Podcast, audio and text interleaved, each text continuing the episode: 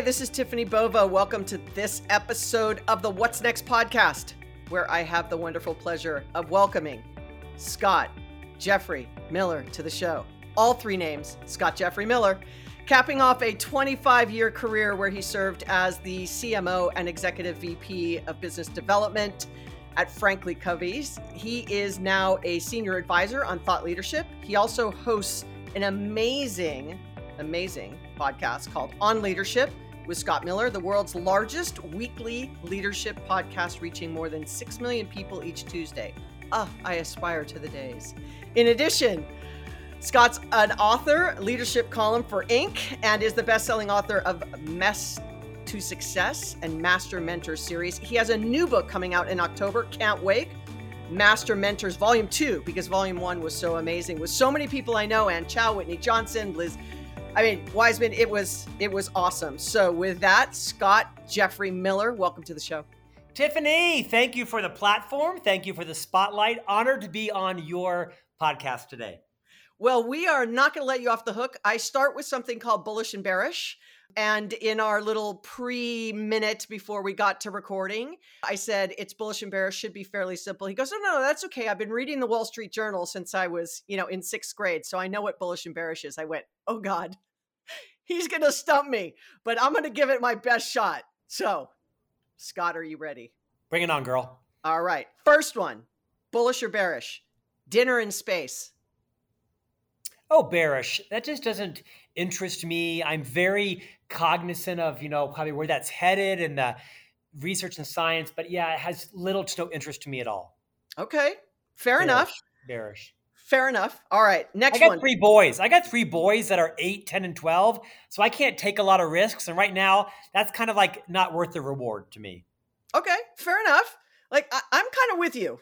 I, I, I'm, with, I'm I'm with you. I'm I'm kind eh, of oh, you know, I don't know yet. But I know some people I'd like to send to space to have dinner in the hopes that they, you know, have a good time. But Yeah. that's not what- Okay. I'm also with you on that. All right. Next one. Four day work week. Bullish or bearish? You know, that's a tough one because I don't think one size fits all. I mean, I know some European countries and companies that, you know, are practicing that. It's kind of starting here in the Western, you know, capitalism, if you will. I don't really have a strong opinion, which is rare for me. I usually have a very strong opinion on items. I think everyone has one life. You don't have a, a, a work life and a personal life. You kind of all have one life now. So you kind of do what it takes to get the job done. Hopefully, you're a knowledge worker and you're working for a company that values that. So you do what it takes. I think increasingly companies are providing flexibility to their knowledge workers to work how they need to. So I'm probably not pro or con. And that's not because I'm loath to take positions. I'm very dogmatic about certain things. But on that one, I can see probably all sides of that. Okay. All right. I, I'm, over, I'm over two right now. That's okay. That's all right. Like you know, sometimes I go one way. It's always bullish or it's always bearish. Okay. The Yeah, next one. too. Leaders having a coach. Oh, well, Well, duh. I mean, first of all, not everyone should be a leader of people. Nonsense with this, everyone's a leader. BS. Everyone's not a leader of people. You might lead you might lead a project, lead yourself, but if you are going to be a leader of people, by the way, not everyone should be an anesthesiologist, not everyone should be a commercial airline pilot, and not everyone should be a leader of people. Period. But if you are going to be a leader of people, there's no question you should have a coach. That coach helps to build your self-awareness. They help to uh, they help you to detect and identify what is your mission, your passions, what are your talents, what are your fears. They help to groom in you a sense of vulnerability as a leadership competency. Everyone who is in a leadership capacity should have a coach or multiple coaches or an evolution of coaches. Eh, There's no such thing as being bearish on that. That's only bullish. Well, there you go. So I balanced it out. Thank you. Two bearish, for one bullish. Thanks And and if you didn't catch that, Scott was very passionate about that one. let's let's just start there, right? I mean, no question. Okay, so so let's dig in a little bit because I think I'd love to unpack what you just said. First, I see many companies move leaders in quotation marks from an individual contributor role where they're very successful into a leadership role without much coaching, training, insight into what that actually means. And I'm going to guess, based on what you just said, that is a recipe for disaster. I've spent my entire 30 year career in leadership development as the officer of arguably the world's most trusted leadership development firm, Franklin Covey. So, on this topic, I have a very clear point of view, both as an individual contributor who was wrongly promoted into a leadership position and as a leader that's grown and built my skills. I think one of the biggest disservices, Tiffany, that organizations do to people, namely individual contributors, is they think because you are a great salesperson means, means you need to be a great sales leader. That, that's outrageous. I mean, here's a great example. I was for a decade one of Franklin Covey's top contributing sales individuals. Salesperson, carried a bag, quarterly number, quarter after quarter after quarter and they came to me and promoted me to become a sales leader. Now, keep in mind that my Gallup's my Gallup Strengths Finder, right? My top five strengths, two of them were competition and significance. My top two strengths, as identified by Gallup's Gallup Strengths Finder. Those are great strengths to have as an individual contributing salesperson. Those are outrageous strengths to have as a sales leader. You do not want your sales leader having competition and significance as their top strength. So I think you're absolutely right. I think too often in organizations, the only way to get promoted is to become a leader of people, earn more money, have more influence, have more power, have more title. You've got to lead people. In fact, in most tech companies, that is the only path. You've got to lead a team of five or 10. It's outrageous. That's like saying the only way to earn $300,000 is to become a, a cardiovascular surgeon. I, I, I, couldn't, I couldn't learn my way to that. In 10 years, I couldn't learn my way. It's not my DNA, it's not my passion, it's not my talent. So, to capstone that, anybody who's listening, who's thinking of promoting somebody else into a leadership position, take them aside and do them the disservice of saying this. You know, you've had an incredible contribution here as, as you know, as the creative contributor in our innovations team. And we're looking for a creative leader to lead eight creative team members. Let's talk about all the strengths you have that have made you a great creative contributor. Now, if you were to become the creative leader, of these seven strengths, you probably will need to leave five of them behind. Like, stop doing what got you here. Like, overnight, stop doing the things that have made you so successful. And here are seven or eight new competencies that, quite frankly, right now you don't yet possess in full. And you're going to have to learn these immediately in the job.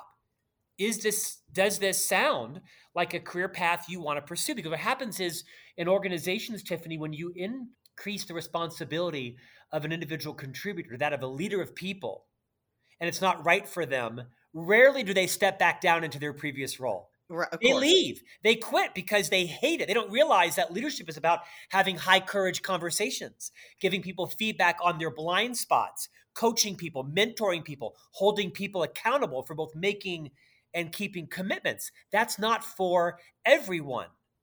So, to your point, it's vital that people think very carefully about being lured into a leadership position versus being led into it. Well, I, like you, started my career as an individual quota bearing sales rep. And I did really well. I always achieved quota, made club, all those things. And then they said, you're doing so well, become a team lead and then become a manager and then become a leader and then run a, you know, then run a division. And it, and it was a very difficult transition for me to make that pivot between I'm the one out there competing to I have to help my team win and compete.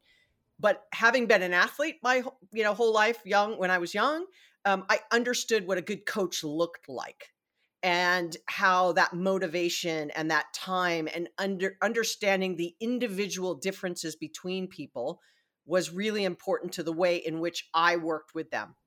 Remarkably well said.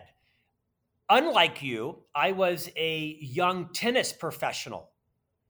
And so that's an individual sport. I never played team sports. I played tennis seven days a week for 15 years. And I knew what it was like to win independently. I, I did not naturally take delight in the success of others.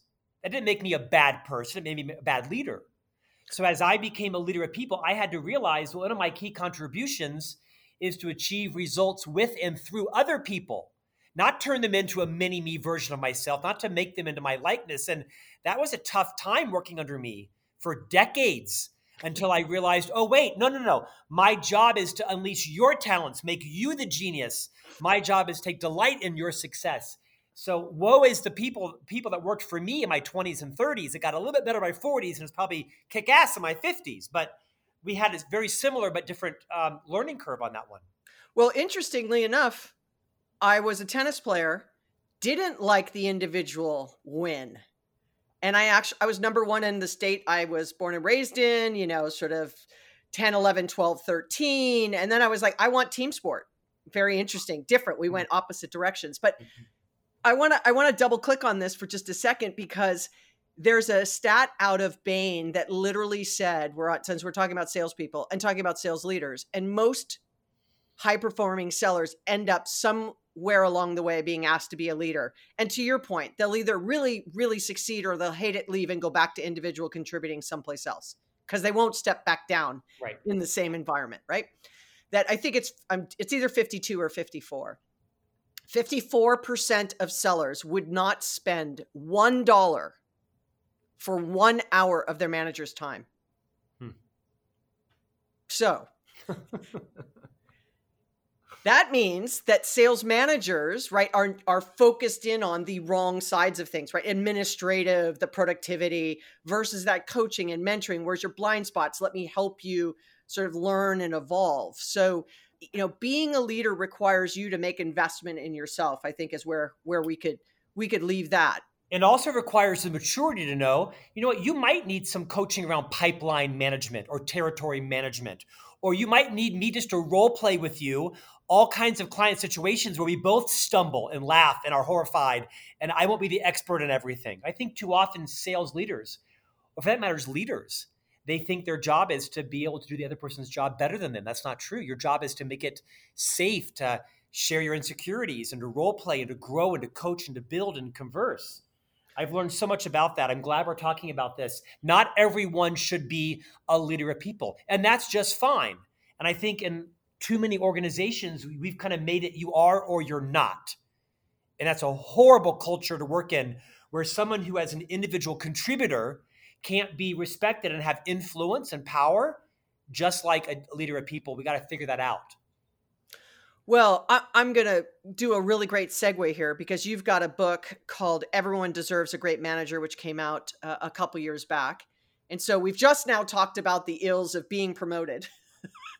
and then let's say that you now work for someone who got promoted who is not a great manager right? They yes. they they either haven't made the personal investment one or two the company in that promotion did not give them the support. So for example you're going to get a promotion you're listening to this podcast maybe you look back across the table to someone who says you know would you be interested in this? Maybe the answer is i would love it. Would you please you know let me expense a coach let me go through, you know, to learn my blind spots. But if everyone deserves a great manager, what are the things uh, that those managers, you know, that are listening that are already in that position? How do they improve being a better manager?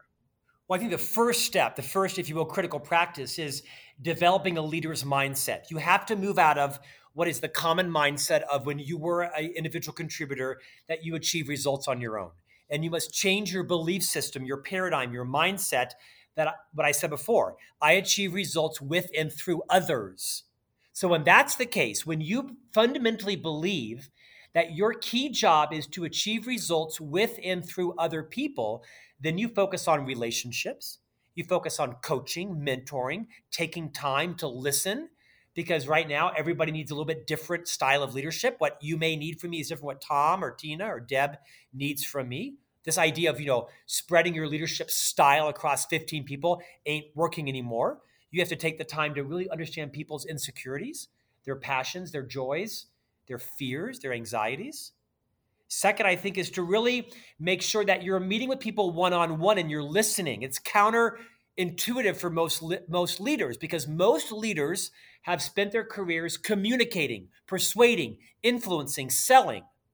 And as a leader, you need to be more cognizant of when you are listening so that you you don't check on people, but you're checking in with people.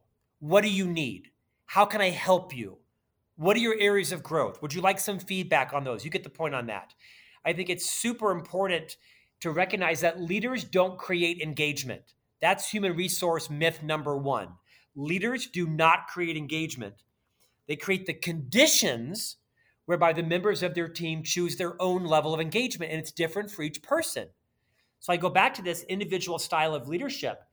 Great leaders are great coaches, and great coaches have become very patient listeners to really tease out what could this person use that may be different than what someone else might might learn.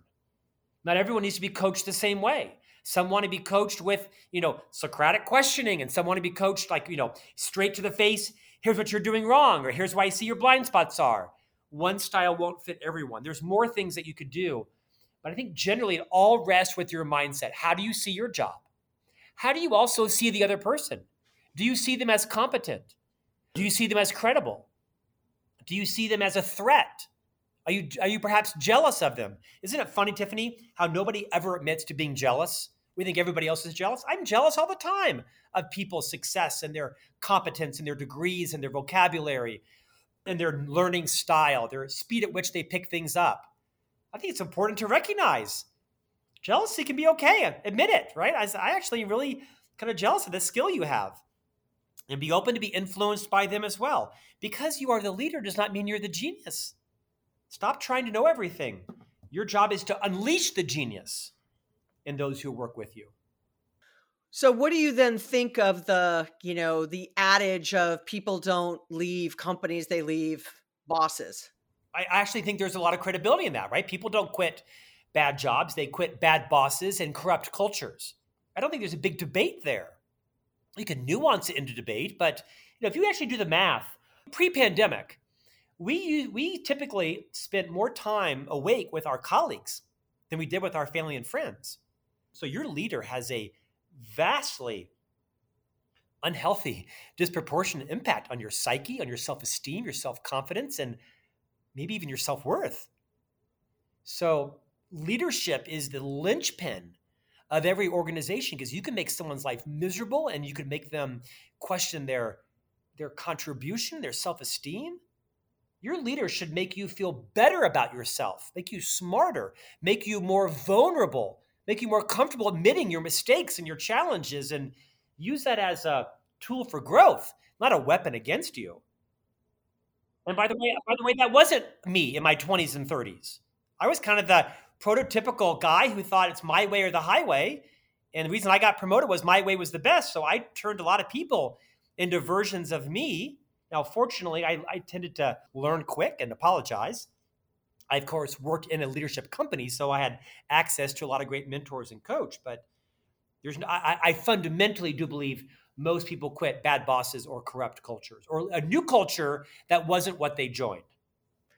Okay, so then what happens if you work for a great manager? Since we're talking about your book, Everybody Deserves a Great Manager, and your great manager leaves? Well, I mean, ideally in your organization, they've institutionalized how vital leadership is. And there's not just one great manager. You know, I, have worked for some people that weren't great managers, but I also don't have a victim paradigm. I, I don't let them change my weather. I carry my own weather. I know what my skills are and I'm competent to lead up when necessary. I'm also comfortable telling my boss, you know what?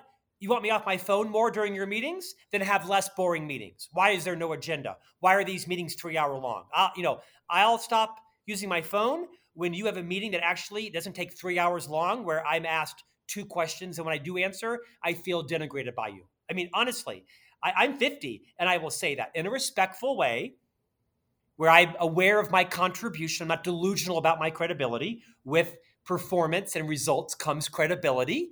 I'm a very diplomatic person, but I also will speak my mind. To the person who's working for a new leader, you may have to also train that leader. Don't mistake bad bosses with bad people. Only 10% of the population are truly sociopaths. The other 90% aren't. They don't wake up in the morning thinking of ways to destroy your life.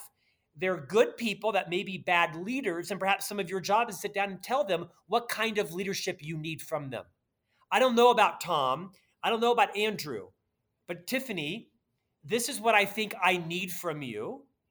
And by the way, I'd love to hear what you think I need from you. I'd love to have you tell me what my blind spots are. And I think that just lands on psychological safety, right? And I and I wonder what your thoughts are on this leading from afar, right? That now it used to be this ability to manage by wandering around, aka Tom Peters, um, in search of excellence. But you know that management by wandering around now has shifted because the wandering around is happening virtually, right? It's a Zoom call or a Teams call or a Hangouts call. And you, as you said, checking in on them. Do you think that that remote leadership requires a different types of skills? No question. I mean, it probably has put more pressure on leaders than it has on the individual contributors. Because if you're leading a team of eight people, everybody may have been in the same storm, but they weren't in the same boat. And you have no idea what's going on in their life, right? If they've got a teenage son who's vaping, or a mother in law moving into dementia, or a child with gender identity issues, or their marriage is stressed, the bill they can't pay, they don't now they don't know now how to how to get promoted in the company because there's no politics anymore. There's no meetings to be seen at, like you know, in person. And so I think the the I don't know if you can use the word post pandemic, but where we are now has has dramatically increased the amount of effort and time and care and empathy that leaders spend with their people. You've got to get to know your people better. You've got to understand what is their journey. What are they trying to accomplish? Where can you got to give them more feedback? You may have to give them more specific feedback. You may have to apologize. You may have to say, hey, allow me to declare my intent. I would like to improve your skills on this. And I don't know all the reasons why you may have done or said this, but my intent is to help you. Please don't take offense. Here's what I'm seeing because we're missing the body language. We're missing the pre forgiveness of recognizing you may not have intended to do that, but here's what I saw in an email. So I do believe that the leader's role has unfortunately exponentiated in this hybrid virtual role that requires you to know your people like you never did before, including people you hired that you've never met. You've never met them personally, so you don't you haven't built the same connection rapport. You don't know you know their body language is also so important, right? And being able just to drop in and listen in, and it has made leaders' jobs much more difficult and more important. Yeah, and I think, you know, I don't use the term, I'm going to use it here, but the great resignation, I actually have reframed it the great reflection because I feel like everybody's sort of reflecting on what got us here. What have we learned during this time? To your point, we're not at the post stage yet, but we sure have learned a lot. And so through that, uh, what are the things that we can be mindful of as both an individual contributor or first time manager? To not snap back to yeah. the way that it was. Yeah. I was in California yesterday with a business partner. I own a speakers bureau and a, speak, and a literary agency with a partner. And he has a, a, a 27 year old employee who wants to leave and go to another company. But the company is a person of one. And the, my partner was frustrated that they didn't get the vision for the opportunities in our company. And they were kind of like they, his he's a very competent partner, and his position was sort of like, well, just you know, go if you need to, you know best. And I and I was saying to him, you know, and I was saying, you know, I think the skill that we're all being required to show right now is a level of patience that perhaps we don't want to always demonstrate or always didn't have. I have to show and demonstrate a level of patience with people, whether it be their point of view, their lack of access to information, the context, the texture of how we got to where we are, the why behind the what, right? I'm spending much more time investing in people talking about the why, not just because I said so or because I'm the leader or I have executive privilege, which I did for decades. So I'd say to everybody the core leadership competency, the core human competency, all of us need to show right now is a little more patience. I wonder why that person thinks that way.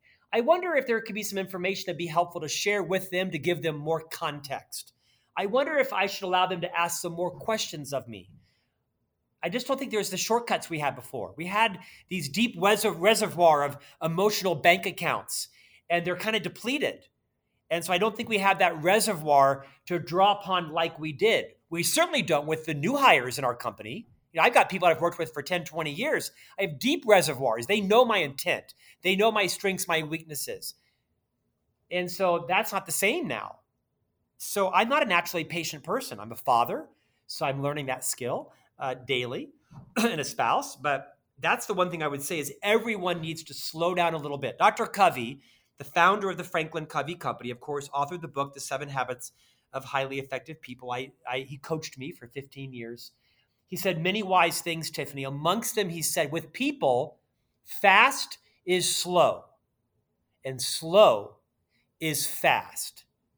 You cannot be efficient with people. You can only be effective. So for those of your listeners out there that are like me and you have like a default style of, you know, do it faster, check it off, efficiency has been your brand, which it is mine. Keep that up when it comes to social media, emptying the dishwasher, washing the car, and doing some emails.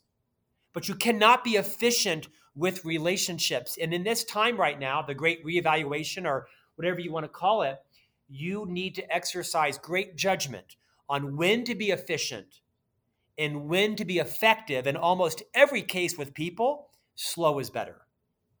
Yeah, you have to slow down to almost speed up, right? And Slow as and, I, and I yeah, and I think uh, you know eh, I was given two books by my stepfather when I was uh, 16 years old. One was uh, In Search of Excellence, and the other was Seven Habits of Highly Effective. he gave you Tom Peters' book in search of excellence in your teens, and and this is why you're so successful. Seven Habits of Highly Effective People. Now, I you know, did I read them? Not really. You know, did I sort of go, wait, what? You know, but I think he saw something in me I didn't see. You know, Yeah, I was pretty What a good Um, coach. What a good yeah coach. i was i was pretty business interested uh, very young so i think it was so you know when i told that story to uh to tom when i first met him he just was tickled by it you know and now we've become really good friends but i think you have to sort of slow down to speed up and the other thing i would say just personally going from individual contributor to leader is not everyone works at my pace not everyone you know has that sort of go go go go go you know that sort of i need a moment to absorb everything you just threw at me before you throw more at me, right? And I think, especially in this time, uh, people are feeling a little overwhelmed, right? And productivity is way up, but so is burnout. So I think that it's also a time to, to your point, Steve, right? Check in with people and make sure that they are personally doing okay while we ask so much of them professionally. That was the money close. Nicely Oh. Said. Well, listen, I this has been such a great conversation. We could kind of keep going on and on for hours, but if you don't know, he's got Steve's got management mess.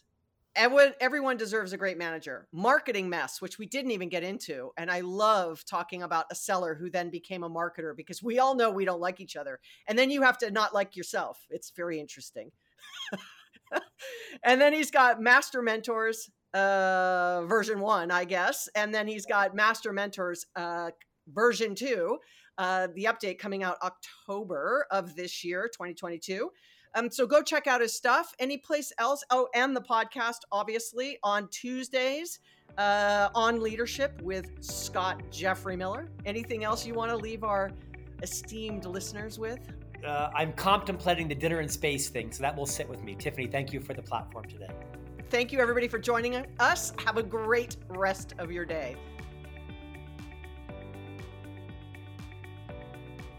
What a fun conversation with Scott Jeffrey Miller. I hope you enjoyed it as much as I did. So many great nuggets about being a leader, being present, being patient. And if you're someone who aspires to be a leader, get a coach. I know it would have served me much better in my 30s and 40s when I sort of became a leader. Uh, when I look back, there were so many blind spots I had that had I just made that investment, I probably would have had uh, a much better sort of view on what it meant to be a leader. But I hope you enjoyed this episode of the What's Next podcast. Don't forget to leave feedback, subscribe, tell your friends. Have a great rest of your day. Thanks, everybody.